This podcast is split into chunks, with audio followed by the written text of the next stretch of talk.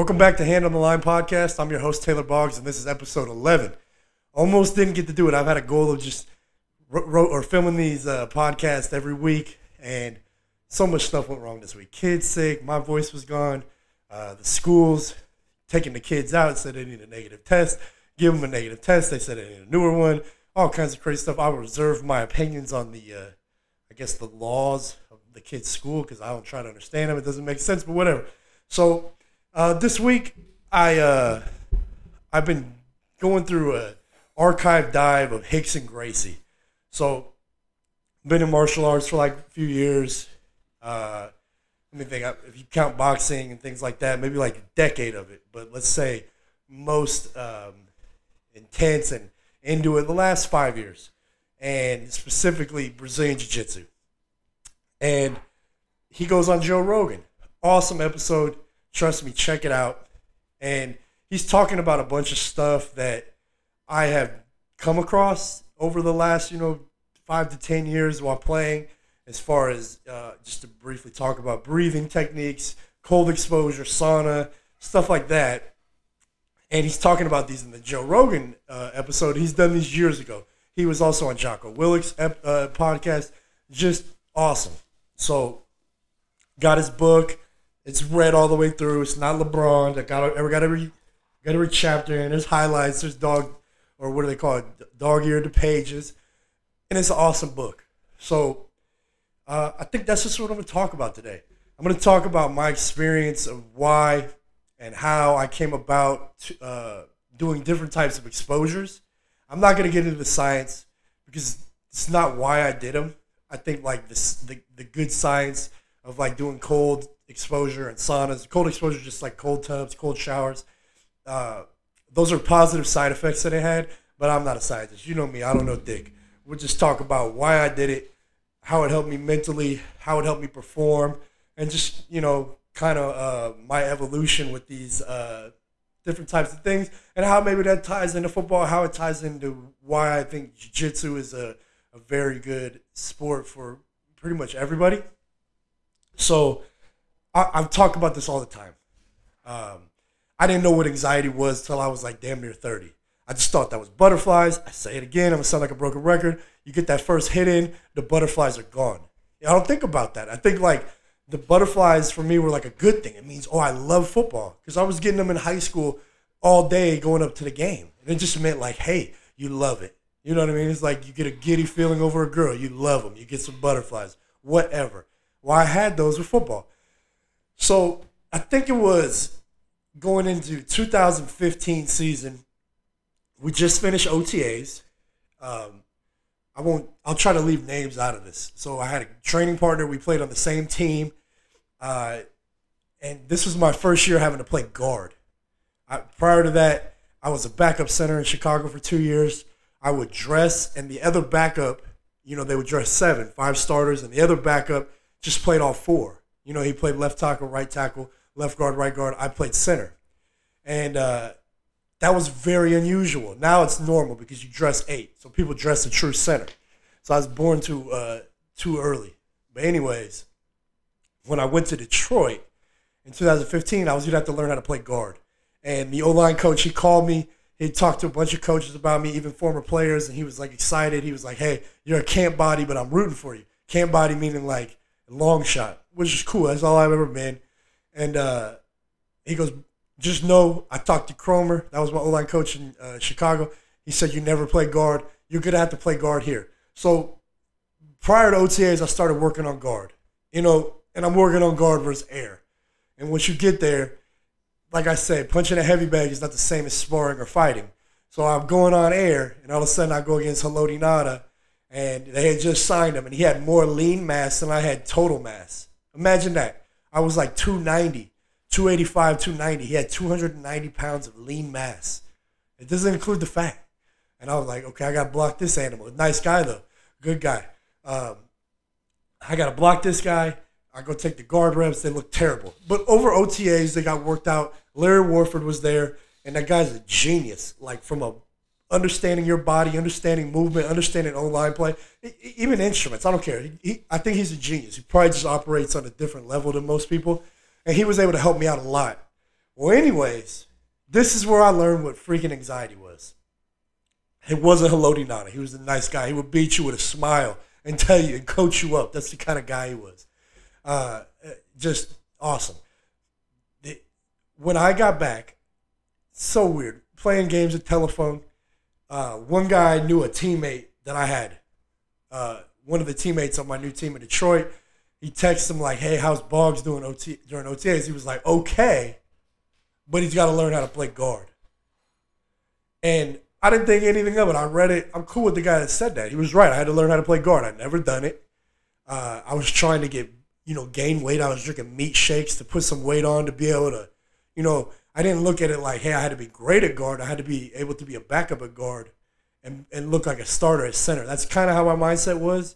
And then I was like, the next year I'll, I'll look like a starter at guard. You know, I had to give it time. Um, so he said that. And I remember I was like, oh, I kind of laughed. I was like, yeah, okay. And I told my trainer, and he was like, and? I was like, okay, and. Like, you know, he said it with a little attitude, no big deal. And like, we walk away. So my trainer texted me that evening. He goes, yo, why do you care about what such and such says, says about you anyways? I said, what are you talking about? He was like, I was like, I don't care what he said. I, I still don't think I care what he said. I was kind of just acknowledging what he said. And he was like, you wouldn't have brought it up, da da da, and goes off on me. And then I was like, oh, okay, he's right. I, first off, I think like there's a there's a there's some merit to not caring what, about what people say, but I also think like only a true sociopath and narcissist could, could truly not care about what people say. Like words gotta hurt a little bit, words gotta affect you a little bit, words gotta hold you accountable a little bit. You know what I mean? Maybe I don't care about what Twitter says about me after a game, but uh, maybe I care about what my friends or teammates or coaches say about me after the game, right? You got to care to a degree, unless you're just a plain psycho. Anyways, so he starts just going off on me. And then he starts bringing up anxiety. He was like, this anxiety is going to be the death of your career. I don't know what the hell he's talking about. I'm dead serious. I don't know what anxiety is. This anxiety is going to be the death of you. The sad part is you have more people helping you than anyone. Da, da, da, da. I think that's true. I had a lot of people along my journey helping me. You know, my O-line coach in college, strength coach, you know, a couple coaches in high school, all my friends, my family, whatever. I had a ton of people helping me. I think everyone that's had any success on a journey, it, it, any anything, people get help. It's just how it goes. No one does anything by themselves. And uh, like the self-made term, I'm not I'm not a big believer in uh, that self-made thing.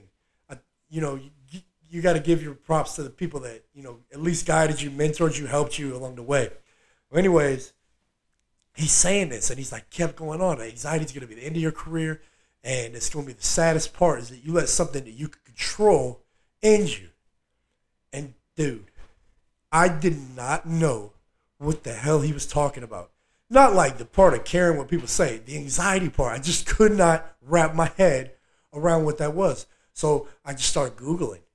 And then this is why I always talk about, you know, there's kind of a, a stigma attached to, to, to the anxiety now. It's not all bad, you know, it kind of protects you, kind of guides you for me, it, it, you know, if we're talking about anxiety in this sense, anxiety was great for me. It, anxiety gave me uh, accountability. Anxiety gave me a uh, drive. You know what I mean? Instead of eating ice cream on the weekends, I was eating, you know, rice and vegetables and steak. And uh, I wanted to have ice cream, but I didn't, you know, because like that kind of anxiety, like that fear almost of not not achieving my goal. So anxiety kept me in the gym. It kept me in, in shabooms when it was 120 in the garage. You know what I mean? So I talk about that stigma that got developed. But that's based on my experience, and uh, and then also communicating that with other players and and uh, high school kids even is that once they were the anxiety and stuff like mental health was brought to their attention, it actually freaked them out more. Now I'm not saying like you could go back and listen to my episodes with Dr. Looney, uh, where we go in deeper on anxiety. Like yeah, it, it, you know it, it's it can be really bad. But it also is kind of a guide for a lot of people. Like having a little anxiety is normal. It's what keeps you safe. And in my case, it also what which guided my you know my path to, to reaching goals. So yeah, so I'm researching stuff, and in that time, in like 2015, I think CBD was all the rage. I don't smoke. I'm not I don't I'm not a, a weed guy. I don't give a damn. I'm anti-prohibition, but I haven't smoked since high school. It's not my thing. But uh, so so CBD is everyone's talking about. I found a bunch of podcasts on CBD because I'm looking up anxiety, and this guy says to get rid of anxiety, and uh, that's where I come across CBD, and it is all the rage. And I remember calling the trainer for the team and saying, "Hey, is CBD a banned substance? No, no, no, you're good, but you have to be careful because it can have THC in it." Da, da, da. I said, "Well, I already had a THC test." Well, he was like, "Well, you're good till next April." You know, that's what the trainer told me. So I'm. This is all within like one week. I'm just freaking out, thinking I got anxiety and it's gonna be the end of my career. You know what I mean? I was told that, and as I'm reading what anxiety is, I'm like, shoot, man, I'm messed up. How can I perform with this crap? I'm, I'm leaving so much on the table. So I uh, don't know how to go about CBD. As I'm researching CBD, I find there's a ton of fake CBD products out here. I heard it on a podcast. So I hit up my brother, who at the time had a cannabis shop in California. And he goes, you know, he's a doctor. He smoked weed since he was uh, in high school. So he's a doctor about cannabis, right? Like most most people are. He's like, well, CBD is good, but you need the whole flower. I'm like, no, no, no. I don't smoke. I want the CBD. So after like, you know, him educating me about the cannabis, I get he gets me some CBD, and it comes like in a vape. You won't test positive for it because there's no THC. I smoke it. I don't notice a thing. I don't notice crap. Uh, it kind of like if you remember like Nate Diaz after he fought Conor McGregor in 2016, he's smoking a pen. Well, it was, it was just like that, a CBD pen. I don't notice nothing. I don't notice anything. So the point was is like I probably didn't have I, or not probably I didn't have anxiety, but there was like it got in my head. That conversation with my trainer got in my head. So there was nothing for like there was no change or return to homeostasis or whatever. You know, because CBD is kind of like an adaptogen. There was no change for me to feel because there was nothing really wrong with me. I was just getting inside my own head. The only thing wrong with me is I was, was listening to the trainer. To be quite frank, right? But uh, not, not that his intentions were bad. His intentions were good. You know, he just didn't want me to have anxiety. In the meantime, he gave me a stigma about it, and I learned what anxiety was. So after I'm like, okay, this CBD, this shit don't work. And I'm not saying I'm not a doctor. Like I said, I'm no dick. The CBD has helped a lot of people. There was nothing wrong with me. Well, so you know, I, I, keep going down this rabbit hole. I got like five weeks till training camp. You know what I mean? Because this this is right when we got back from OTA. So I got to figure this out. I got to get to the bottom of this anxiety because I got five weeks to training camp. I can't possibly perform in training camp at guard with anxiety. So I start coming across this guy. He's nuts. He has an accent. He's jumping into cold tubs. He's jumping into like lakes and rivers, has all these world records. I could barely understand him. He's doing yoga. It's Wim Hof. And he's doing these these uh, hyperventilation techniques. So I'm like, man, and he, what caught me was this is he was talking about his wife committing suicide. And uh, and then he was talking about fear, and he was saying he has no fear, but he has, but he respects fear. So it's like his fear, like maybe his kids would commit suicide like his wife. But he was saying, but I respect that, but I'm not afraid because she's like, I know how to handle it. And he was saying like, you know, he could handle a breath. And I'm, I'm like, I'm a little skeptical, but I liked how crazy and eccentric he was because I'm like, you know, I could, you know, it was relatable. You know what I mean? Like football players, they're nuts, they're eccentric. That you know what I mean? It, it was fitting, and uh, so he's talking about this, and then he said, after his wife died, he was just sad. He was staring at a like sitting in the like a in the I can't remember. I think he's from one of the Nordic countries. It's been a while. I got a books on him. I did his class, whatever. During that five weeks, by the way. So he's sitting after his wife died. He was sitting looking at like a stream that's basically freezing, the temperature wise, but it's running water. And he's in the snow, and something just told him to jump in. So he jumps in, and he starts hyperventilating. You know, he goes in, takes his big breath in and blows out. You know what I mean? Like anyone would. Like you might do it with just a cold shower. You know what I mean? Or any kind of cold water thrown at you. So he said that happened, and then he just kind of was able to calm himself down. And uh, he basically how he was explaining it. I'd have to go back and watch these episodes. I don't know how I would find these down my U 2000 or July 2015 YouTube rabbit hole. But um, you know, basically he was saying he could control the anxiety that he was feeling. Like he was freaking out about to hyperventilate, and he found a way to control it. And he was just like, he was fine. He's sitting in freezing water, and he was fine. So to me, I was like, man, that seems that seems more like right up my alley. Now I don't. I, I'm thinking I have anxiety. I've everything I've always been is the process.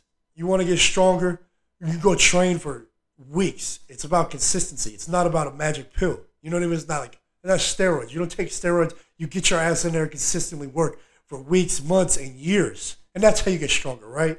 So for anxiety, like or anything I do, it's kind of how I. It, it makes more sense to me. Need to be a process. Processes are hard. You know what I mean? Like it takes growing. It takes development you get nicked up along the way. You got to adjust. You got to adapt. That's to me like the road to growth. That's the road to development. Anything. That's the road to goals. So me taking a hit out of a CBD vape, which was uncomfortable for me, uh, it just seemed like the easy way. You know what I mean? So I didn't necessarily know if the guy was full of shit or not. He sounded crazy, but I liked him. I was drawn to him. But it sounded like a process. Like, oh shoot, waking up, doing these breathing techniques and uh, jumping in cold tubs. Okay, now we're talking about a process. Now we're talking about some discomfort. You know what I mean? Maybe I'll get better from that, right? So, anyways, I start, I go two feet in. I, I get his course. I start doing his breathing courses or breathing things. I do his yoga, you know, first thing in the morning. I think my wife probably thought I was nuts doing this hyperventilating my son was just you know a few months old at the time. He probably thinks I'm nuts now. I don't know what he was thinking then. Uh, and I was cruising, and it had this cold exposure. So prior to that, like in college, I used to take the, the cold tub, waist down, get the knees and get the ankles, get the shins. You're good to go, right? Everything's good. So there was a book that came out called Iced, uh, and, and a couple physical therapists I liked, they were really against ice and basically was saying it actually impedes the progress of recovery. So I stopped icing. Okay, I stopped icing in 2010. I had an ACL surgery. I didn't ice. You know, unless I was at the PT clinic where they iced. When I was at home, I was putting heat on it. I'm not a doctor. Do not listen to me. This is just what I did. Okay, I did come back from ACL surgery in less than five months, but it's don't it, it wasn't the ice thing. So, anyways, like uh, so I now this is 2015. I haven't been in ice in five years. Like when a trainer would put ice on me for an injury, I'd take it off. You know what I mean? Because I, I, did. I, I believed it made me stiffer. Blah blah blah blah. What he was using ice for, these ice baths, was something different. It was for anxiety. It was for discomfort. It was for finding a way to get uncomfortable and to, you know, reach homeostasis. It's kind of like the idea of like you're given a stressor and you're given a response. So if you go in a cold tub, your response is gonna be like, you're gonna hyperventilate, right? Well, what we're looking for is you got a choice to that response. So you'd want to go in that cold tub and it, and it does nothing, and you do nothing, right? Well, that took practice. So I did what any normal human being would do. I bought a deep freezer, I sealed it up, I filled it with water, and plugged it in, and let that thing get to like uh, 36 degrees because that's what he said he did. And I unplugged it and went in when it got to 36 degrees. And the first thing I did was start freaking out. So that was like my first ice bath in five years. But it wasn't like how I did in college. Just the legs in college. Just neck down, hands, everything. I start hyperventilating. I gotta get out. Screw this. It's too much, right? So, but that was like my introduction to this exposure. And my bad, I'm going on this. This is Rickson Gracie talks about this in his book. He talks about it in his podcast. He would actually go under, and this is prior to Wim Hof. He would go under cold water with a snorkel. He wanted everything, and he and he basically his reason, what he did was stay in there until he uh, could get comfortable again. So once he was calmed down, he was good. He wasn't trying to get, you know what I mean, like a five minute ice bath to recover a joint. It was it was all this upstairs. It was it was his head. It was for anxiety. It was for fear. It was to be able to dance with this these vulnerable situations and decide, hey, I'm fine. You know what? I'm fucking okay. and then just be sitting there chilling. He did a lot of stuff. Like he wrapped himself up in a rug, and he would stay there for like ten minutes because he was used to get freak out about getting choked out. You know what I mean? So he did things like that. Um, these things to put him in uncomfortable situations. He was way ahead of his time, right? I, am you know, this is 2015 when I my first time trying it. So, anyways, um, so the first time I go in there, I freaked out. I jumped out. I was like, oh hell no. So now I'm, you know, I'm into this Wim Hof thing for like three weeks, right? Or two weeks. I got three weeks left till camp, and I start going down to the rabbit holes about breathing. I come across this guy, Brian McKenzie. Uh, he was like a big CrossFit guy. Him and Kelly Starr real cool. And he's got all these breathing patterns all through the nose, slow exhales. And he's using these to control your central nervous system, the uh, parasympathetic, sympathetic. I'm not trying to get this doctor talk in, but your parasympathetic is your like you're relaxed. You know what I mean? You're getting ready for bed. You're you, you know what I mean? And the sympathetic is the arousal, right? So he was talking about you could control it through your breath. It just took me down these crazy rabbit holes during that that break. So I'm learning all about breathing, and uh, so I kind of have a better idea. Okay, how can I tackle this cold tub? And when I learned more about the breath work and you know slow exhales and stuff like that, I was really shocked. Like, man, I'm really controlling my physiology through breath. It sounds crazy, but I could go in this cold tub after just you know four days of learning more about uh, the breath uh, as it pertains to like imminent threats whether it be cold exposure or something that freaks you out. Uh, and I was fine. So like the first day I go in there, I'm freaked out. I'm in there for 10 seconds. And the next thing you know, I'm in there for five minutes. Now I could go 20 minutes and I'm completely fine. Uh, my heart rate may get really low, but it, it's crazy. So this, uh, the, the, breathing was just profound to me. He does a bunch of breathing. And if you're looking at YouTube, if you look at his like diaphragm. It's sucked in all crazy. He does some crazy breathing stuff. You can look him up on the movie Choke. There's a documentary called Choke, and it's from like the 90s. And it's like his journey to doing these fights that were similar to UFC, uh, but he was overseas. Anyways, so that was my introduction. That was my why. So like, or, or why I started a, I guess my my introduction to anxiety. Okay, it wasn't. It, it was basically a stigma. So I always talk about it like it's stigma. And you may think I don't take anxiety serious. I absolutely do. I think it could be bad. But I think some of it should just be like, hey, it is what it is. So because of that stigma, I started going through all these exposure.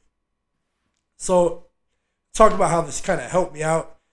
I don't know, and um, I don't, I can't put a, you know, I can't put a finger on it. How did that like help me out in that training camp? I made the 53.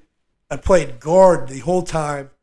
I can't just simply say it was because I got rid of my anxiety because I do these breathing techniques and I did this cold exposure. I think I truly believe that shifted my mindset. It shifted fear for me. It, it, it made me think like, hey, I can manage these things. Like I'm in control of my feeling. I'm in control of my fear. I'm in control of my physiology. So it definitely contributed. And that was just a short amount of time. So um, after that off season, I just kept going deeper and deeper. I, I, I might have got away from it after Detroit, but since then, you know what I mean. I've gone pretty far with these different exposures. So the next thing was like that was all the rage was the sauna, and not like the uh, infrared saunas, the Finnish style saunas where you throw the water on the rocks, and it's the same thing. It's very uncomfortable. It has a ton of health benefits. I'm not getting into that. I think if you want to learn the health benefits of cold exposure and um, the saunas, Dr. Rhonda Patrick is a great resource. She's all over Joe Rogan. It's, I don't care about that. It's, it's good to know that there's a healthy side effect for me. It's not why I utilize these exposures. I'll get more into like how I conceptualize it. I'll just tell more story about this. So, anyways, the next thing I did after that season with the uh, Detroit was I actually got the sauna, and uh, now like I, I'm I'm aware of anxiety to a degree, but I'm like, oh, it's something you control with your breath. This is something the yogis have talked about. It's something you control with cold exposure. And now I'm like, oh, I got the next element. I got the heat exposure. So I got this sauna. It gets up to 200 degrees. Well, all the maniacs on YouTube and Instagram that were talking about cold exposure and breath exposure and type of like Wim Hof type eccentric people, they had like I think uh, Laird Hamilton comes to mind, Brian McKenzie, I think Kelly Starrett, a lot of these guys, Joe Rogan, they got this thing over 200 degrees. So I'm like, okay, I get this sauna, I pump this bad boy up 200 degrees, and I'm like, I'm gonna go 20 minutes. It's nothing. I get in that thing, I feel claustrophobic within like 10 minutes. I'm out. I'm out. I couldn't do the breathing in there. You breathe nasally, it oh it burns. Do it like a five second inhale, it just burns down to your brain. Couldn't do it. I'm like, I don't know what to do. I'm freaked out in there. I found something that's making me go hyperventilate, and I'm not realizing how to mitigate it. So I kind of had to research some more. The breathing has to be very light. Maybe you inhale through the mouth and exhale slowly through the um, through the nose, right? So for me, whatever reason this works for me, if I start panicking, if, if a workout's real hard and I need to recover, if uh, I'm in a cold tub or if I'm in a sauna, or if I just want to start my day right, I do this breath pattern. I think they're all different. Everyone's going to be different. But I go five second inhale and 10 second exhale.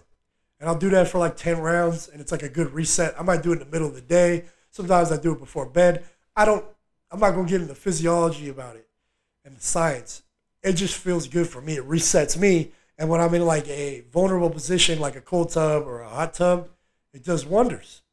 So that's how I, I conquered the sauna. So now I'm like, dude, I there was I don't know if it was like I always battle with this part. And was I adapting or was I getting better at suffering, right? Or was I just getting better at deciding, you know what I mean, at choosing my response? So I don't know. It's somewhere one of those three things, maybe all of them. Maybe I've adapted maybe I've gotten better at choosing my response, and maybe I'm just better at suffering. I'm fine with all those because I think those can carry over to sports, to football, to life. Right? You should be able to adapt. You should be able to choose your response to a to a stressor or a demand of life, and sometimes you got to suffer, and you know what I mean, and manage it. Some we're all to suffer, and you got to be able to get better at it. So when I I think of these things the sauna and cold tub and the breath work they've made they you know now we're going on six seven years 2015 so we're, we're at six years of me kind of utilizing these exposures to kind of set the tone for my day. So kind of here's here's been my routine. I remember um, after football i was just real concerned because in football i had this um, you know what I mean? You have this vulnerable situation, you have this discomfort that you get to fight through and you come back stronger from, where it makes you seem like nothing else can fuck with you. You know what I mean? Like, hey, uh, I just made a 53 and it was hard and I was a camp body and I started as a third team center and I got moved to the second team swing guy. Uh, it, there's little that can mess with you after that. And I was concerned after football that I wouldn't I wouldn't have I wouldn't have that kind of mental resilient gift that you know Dr. Looney talks about. So if you think of like us as hunter gatherers, or just if you just think of the evolution of humans, our body is like set up to have like a crazy stressor happen. So some, you know, maybe you're chased by I don't know what continent you're on. I'm gonna say I'm from here. Uh, well, I don't know what wild animals they have in uh, like Italy and Lithuania. Maybe it's wolves. So maybe I was chased by a wolf uh, and I'd have to come down from that. I have to, you know, I, I survived. I gotta, I gotta, uh, you know, become more uh, parasympathetic, right? And with my nervous system relaxed, because I still got stuff to do. I still got hunter gathering stuff to do. So those crazy big responses, or let's call them big stressors, what they would ultimately do is when you overcome those, it makes the little things, the little stressors and little demands of life not seem so big. So you don't really care. It's like if I can handle getting chased by a wolf and I'm able to overcome that, maybe like a fist fight with a with someone else, it doesn't seem so big. You know what I mean? It's not that big of a deal because it's been offset. I've learned how to balance the stressors in my life because they're there. Now the little things don't seem big, and I'm able to balance those. It's like there was a book called Why Zebras Don't Get Ulcers. I understood like nine words in there. I read it twice. Once once I audio and once once I read it, once I listened to audio. I understood like seven words, maybe nine to second. I guess sixteen words. But in a in a nutshell, is this: zebras don't get ulcers because they get chased by a lion, they get away, and they stop thinking about it and they go about their shit. Where a human, when we have something happen to us, we think about that all day. We wake up thinking about it. It keeps us up at night and we develop an ulcer. That's like the gist of it. And if you think about like the things that you see people stress about or that you say you've dealt with anxiety or stress before and you overcome it, most of the time you're like, man, that was stupid. I was just over, I, I was overthinking it, or I can't believe I made such a big deal out, out of it. So that was the point. So evolutionary, from an evolutionary standpoint, we'd have big things that would just offset the little things. Well, today is different. You know what I mean? In the summer, you got your house at 69 degrees, it's 120 outside. Well, you eliminated that stressor, right? You're walking to your car when it's 120 outside, you're starting the AC from your phone in your car, right? You got room temperature, your shower's hot when you want it. You know what I mean? You got cold drinks in the fridge. We've taken away like a lot of the environmental stressors that would help us adapt and you know what I mean, be more adaptable to little things. So, and uh, when I played football, football was my big thing, right? That it made the little things not matter. Now, like after football, I was concerned. Like I just freak about, freak out about everything. You know what I mean? My son, oh, he, he scratched his eye. I freak about, freak out about it all night. He won't be able to see, or he's gonna have a scar. He's not gonna look the same. I just start freaking out. It's because there was nothing else. There was nothing else big for me. So when I got back into my exposures, I, I realized it. Is that's what that's what like a daily dose of cold tub or sauna and being able to really like, hey, put yourself in a vulnerable situation, like in a cold tub. I would walk up five in the morning, go full body in, head under, hold my breath for 30 seconds, whatever, and come up and then stay in there for five more minutes. You want to hyperventilate, yet I'm breathing slowly. I'm controlling my response. I'm fine. Well, it makes the next thing coming up that day easier. I can't be fucked with as much. It's going to take more to take me out of my game because I've just been able to adapt to this bigger stressor. The same thing, sauna. It's 120 or I mean 200 degrees in here. I want to get out, but let me let me just breathe through this. Do I really feel bad? Let me take some deep breaths or some uh, slow exhales. You know what? I, am fine. I'm fine. I'm choosing to be here. I'm, you know, I'm, I'm in control of my response. I'm not freaked out, right? It's my choice, and I'm I'm, better for it. But it still wasn't uh it wasn't quite enough. Like I found myself stressing out about things. I found myself stressing out about my boss a little more um, because I I didn't have that you know that big discomfort. Which so when I think about it honestly, I love football with all my heart. I would go do it right now, but uh, it was uncomfortable, and I lived for that shit though. I fucking lived for that. So I was talking to my doctor. I was like, you know, I feel off. He was like, let's do some blood work. Get blood work. I'm 30, what, 32? And uh, he goes, you got, I had low testosterone. He's like, you have testosterone like a prepubescent teenager. I was like, boy or girl? He goes, doesn't matter. It's not good. And I'm like, I'm not about to go on testosterone replacement therapy. And my doctor goes just like this, took the words out of my mouth. He goes, I'm not about to put you on TRT. You're 32 years old. You're an athlete. You're healthy. He's like, what are we missing? So we're talking. He recommends like, are you boxing? Because I used to box in the off season and stuff like that. I'm like, no, nah, not. He goes, why don't you try jiu-jitsu? And I'm like, I could do that. I've done a couple classes, right? He goes, go try Brazilian jiu-jitsu. You'll be around guys. You'll be choked out. You'll shake their hands. And he goes, It'll be great. That's what he said, just like that. It'll be great. You'll get choked out. You'll shake their hands. It'll be great. So I was like, You're right. Next day, I go to jiu-jitsu. Actually, no, the next day, it was a it was a holiday. It was a uh, so that was like I had a Friday appointment with him. We had the weekend. So Monday, I I find a class I'm to go to. Walk-ins. I filled the waiver. They were closed. It was a holiday on Monday. So I started Tuesday, and uh, I got choked. I, I remember there's this guy Ben, black belt at the time. He's a black belt now. At the time, he was a purple belt, big black dude, firefighter, and I was tapping out to things that he was like, I'm not doing anything. I was freaked out. I was hyperventilating, Jack. Just just messed up, just like I did in the cold tub, just like I did in the sauna, just like I did in this uncomfortable situations. And I'm tapping out, and he's like, "Hey, man, control your breathing." And I'm like, "Oh, I knew that, I knew that, but I couldn't do it here." So I go like, "Man, I'll be back the next day." I done tapped out ten times, and I felt I, I was so defeated. I felt alive. So, anyways, that discomfort and bringing in that breathing that I actually was very well versed in. I'd been to seminars on it. I've read books on it. I done the, did the Wim Hof classes. I've done this cold exposure, hot exposure.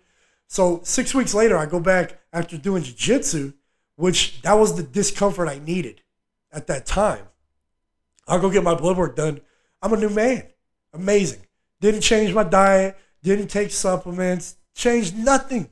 Six weeks of jiu-jitsu. I'm a man again, not a prepubescent child. So when I that's why I love these uh, exposures and I love things like jiu-jitsu because they're very uncomfortable and they're very it's it's just like a solid dose of humility when you go to something like jiu-jitsu. The ice is cool, right? I could just get out of that. The sauna, I just open the door. I love those. Freaking love them. But the uh, the jiu-jitsu, there's the competition. It's like, hey, he's got my back. He could, you know, technically he could take my life, right? He's not gonna do it. He's not a dick, and I'm gonna tap, and hopefully he lets go. But in the day, he could take my life, and I gotta calm down. I gotta find a way out of the situation. And if I do get choked out, I shake his hand, just like my doctor said, and we keep going. And that discomfort comes with a ton of gifts. So those are kind of things that like are just mainstays for me now. Uh, and I'm, I'm excited to talk about them. And, and, and, now I'm like even going even more intense with them again, like how I used to after the Rickson Gracie uh, podcast and reading this book. But like they've done wonders for me. Things like being uncomfortable and then finding a way to, you know, mitigate the response or stop that, that stress response, that parasympathetic response and being you know, being able to be real mindful and, uh, you know, control your physiology ultimately. So, like, even when I was like working at my uh, old job, I remember it, every day, every freaking day. It doesn't, it doesn't matter where it was, but my coworkers, they were, they every day they'd be, you know, crying, like maybe even in tears, but they were having bad days the boss did this, they don't feel valued, or he they were said this, and we were all being told the same thing, but it didn't affect me like it did them. I remember like thinking maybe they just care more than because I felt like maybe in football it would have affected me more, but I was like maybe they just ultimately care more than me that they're so down and out. But I don't I don't believe that was the case. Like I care I care about how well my work is and stuff like that. Um, I take pride in that. Ultimately, what was going on is that when I stopped playing football, this is how my day would start. I would get up and I would get up early because I was going to 6 a.m. jiu-jitsu to do that before work. And I just kind of felt like my day was more productive after going to jiu-jitsu at 6 a.m. So I'd wake up, I'd go in the cold tub like at 4.50 a.m. And I'd go head under, come out, and sit there, and I'd do you know, the, like I said, the inhale for five seconds, exhale for 10 seconds. And I do that for 10 rounds. So it takes, do the math, takes two and a half minutes, right? And then I'm out. I dry off. I have a coffee, have some hydration stuff. I go to jiu-jitsu. So that's how I started my day. I'm talking about 5 a.m. From 6 a.m. to 7.30, I'm in jiu-jitsu. Jiu-jitsu, I'm getting choked out, getting armbarred, doing it to other guys, tapping, shaking hands, all kinds of stuff, being real vulnerable and not freaking out. So then I go to work. It didn't really matter what anyone was saying. Like if the, if the boss was cussing everyone out, I could not be fucked with. Because, like I said, just like how when I got in the cold tub the first time, I'd hyperventilate. Well, once I learned that I have a choice to the response that my body wants to do under that stress, that changed it changed everything for me in regard to the cold tub.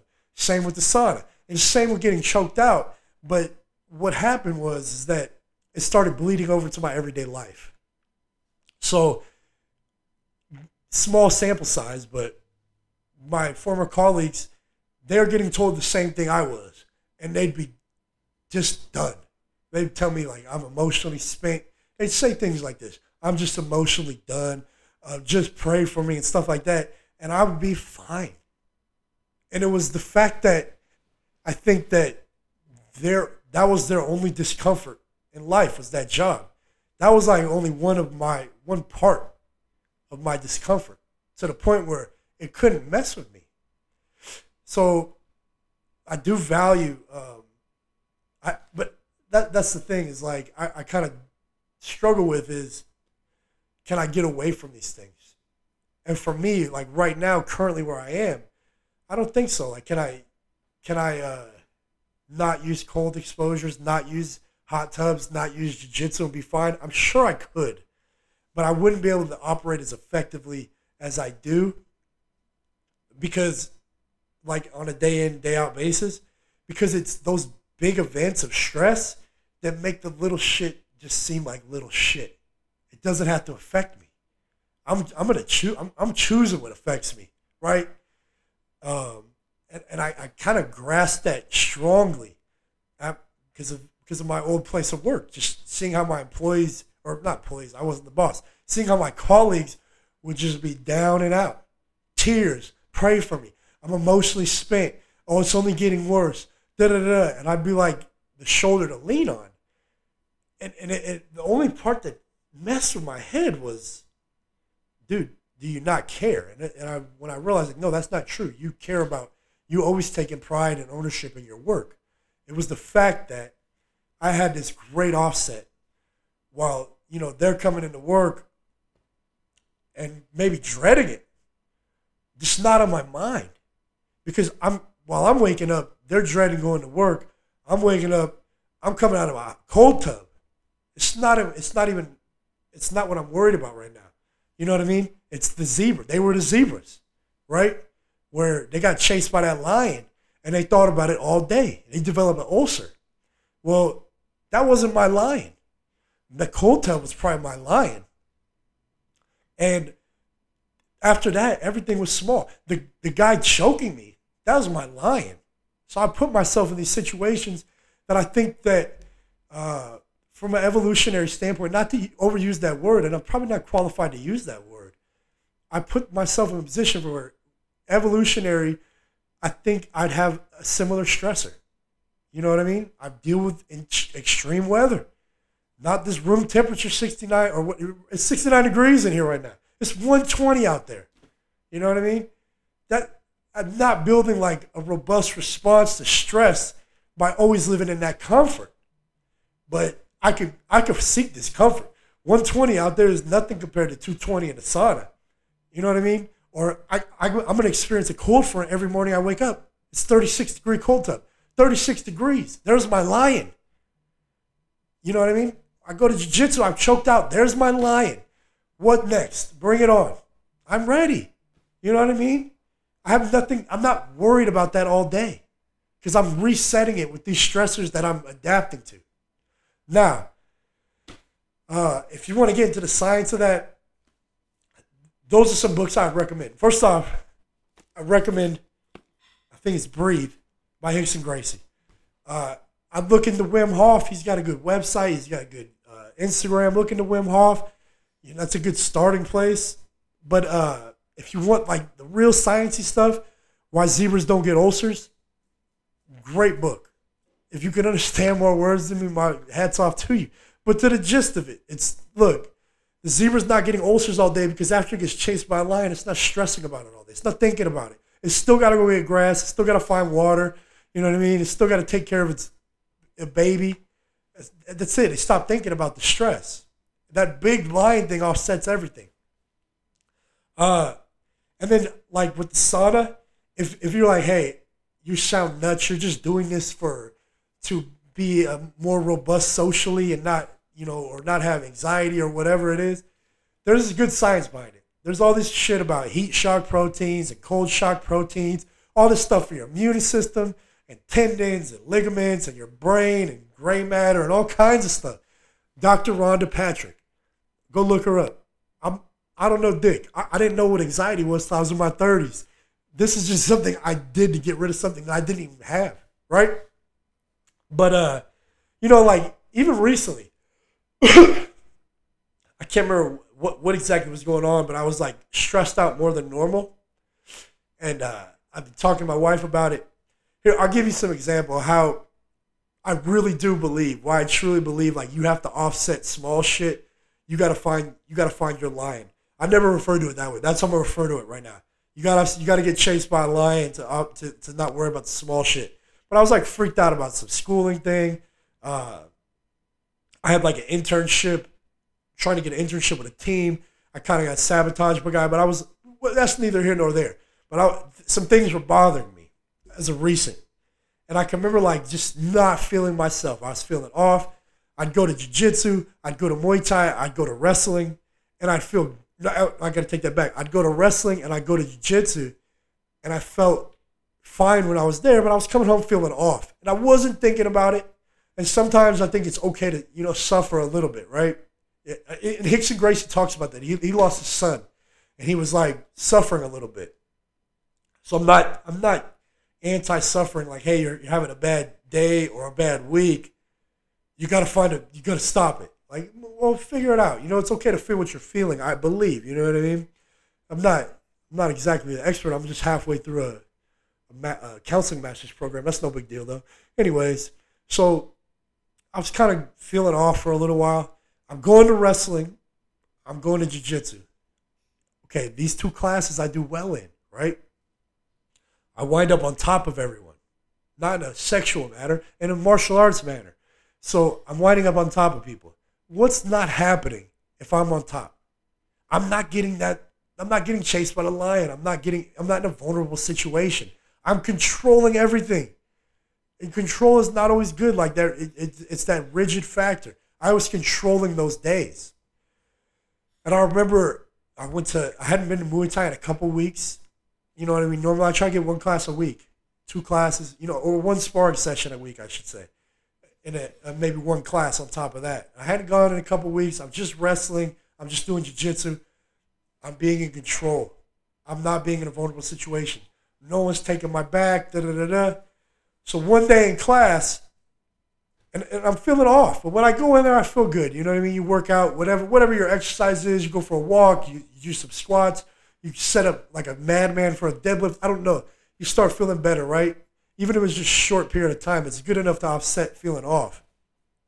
And uh, one day we go in there, and uh, our professor Jay Pages goes, "Hey, take their back." So we sit on the ground. Someone takes our back, and he goes, "You got three minutes. If he taps you, you go again. If you get out, you go again. He's still on your back. So for three minutes, someone's on my back. In the first three minutes, I got choked three times. And I was freaking out about it. I was freaking out. But it'd been a while. I've been controlling my situation in jiu-jitsu. I've been wrestling, taking guys down, and taking side control, taking mount. It's a wrap.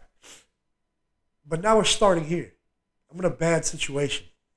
I got tapped out three times in three minutes from a choke. Shake the guy's hand. When I left that class, I felt alive. I felt alive again. And I can't explain it, and I didn't couldn't understand it that day. But I'm feeling off for a couple weeks, and right there, that was like the vaccine. Don't cancel me. Not that vaccine. It's a different vaccine. It was the lion, the lion on the hunt. So I felt different. I felt alive again. I woke up the next morning, all back to normal. So, um, two days later, I feel off again. And that's when I started connecting the dots that's right about when Rogan came out with this episode, and it just got me thinking. I go, that was it. So after I heard the Rogan episode, instead of going to jiu-jitsu class, I went to Muay Thai. I got hit in the face a bunch. If you looked, I had black eyes for like two weeks on these podcasts. I did MMA class with four ounces. I bruise easily. I'm white, Caucasian, four ounce glove. That's the antidote. But I felt alive. I was getting worked. I was in a more vulnerable situation. So the shit I was dealing with, with, with my school and then with this team internship that someone sabotaged, it just didn't bother me anymore. You know why? Because I had that big stressor and I was able to kind of work my way through through some things. And then I realized this is what I realized next. I hadn't been doing the cold tub this whole month. The whole month. It's been empty. So, or, or prior to that, for a whole month. And I, I don't know why I wasn't doing that. I still hit the sauna three times a night or three times a week at night. But I got rid of the cold tub. And I was real, I realized that, like, hey, I took all these things, these, all these uncomfortable things where I work to find comfort, where I work to choose comfort. they were disappearing from my life, and I didn't realize it. And and then I didn't realize that the implications they were having until you know start connecting the dots and by accident go to a class where I'm getting choked out. So that's why I say I don't know like if I do without them. I'm a, I'm better at operating with them. Uh, another interesting thing, I like I always tell the story about the lion and the zebra. Excuse my voice. It's not COVID.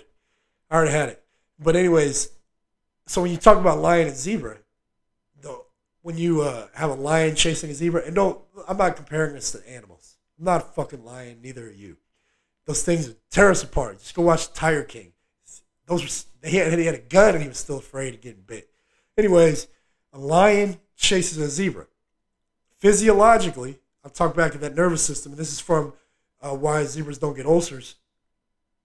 The same thing's happening. If you pull their blood, it's the same thing. Same uh, stress hormones happening, same neurotransmitters happening. You know, uh, the arousal ones, the norepinephrine and stuff like that. It's the same. The difference is choice.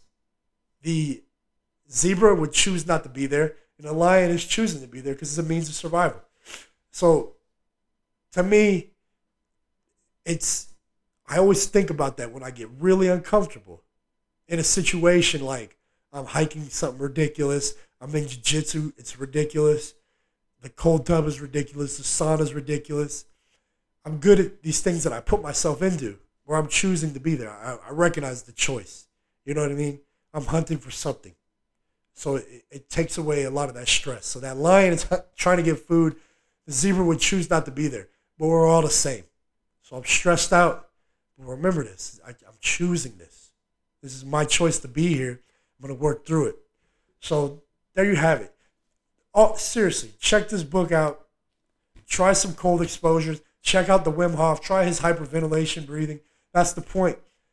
Where you start growing from things, put yourself in a position that makes you want to go. put yourself there. Put yourself in a cold shower and breathe through it. Remember your choice. Put yourself in a cold tub. And before you start hyperventilating, breathe through it or take a jiu-jitsu class. I think it could benefit so many people. I think uh, everyone's searching for a team right now to make sense of things. Uh, look at it politically, medically. It doesn't matter. Everyone's searching for something to help them make sense of the world. That's why we join clubs. Uh, I think in football it's unique. I was I had a you know I had the privilege of being part of some of the greatest clubs and teams in the world. Uh, even down to taking bus rides with my crew for 18 hours at Humboldt State. Fuck that place.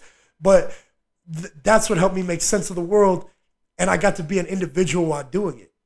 A lot of these things out here, these clubs that people are choosing, whether it's politically or medically, there's no room for individual. There's no room for nuance. They're telling you how to think. But when you're when you find something like jiu-jitsu, there's individual, there's nuance. It helps you make sense of the world, and I think it helps people better socially because you're putting yourself in tough situations. You're getting that gift of mental resilience.